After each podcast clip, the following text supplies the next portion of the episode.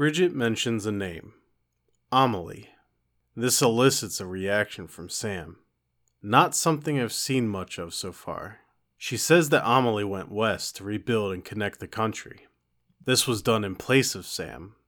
She wanted him to go, and now Amelie needs his help. Is this woman Sam's sister, perhaps? Bridget is convinced Sam can reconnect everyone and save the country.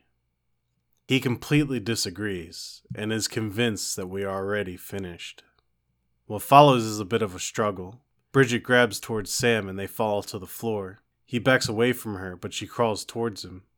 This is some strange imagery and kind of reminds me of a BT creeping toward him. Here on the floor, she has her final moments and tells Sam that she'll be waiting for him on the beach. Bridget flatlines and everyone rushes into the room in an attempt to revive her. Sam just watches from a distance, down on the ground, wrestling with his thoughts, I'm sure. Unfortunately, nothing can be done. She is gone. Also, it looks like I was correct. There's no more reason to uphold the illusion, so the hologram is dropped.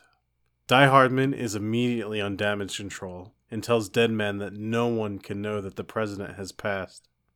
Also, they need to worry about disposing of the body. She will no doubt soon go into necrosis. But with the corpse disposal team gone, who will take care of the problem?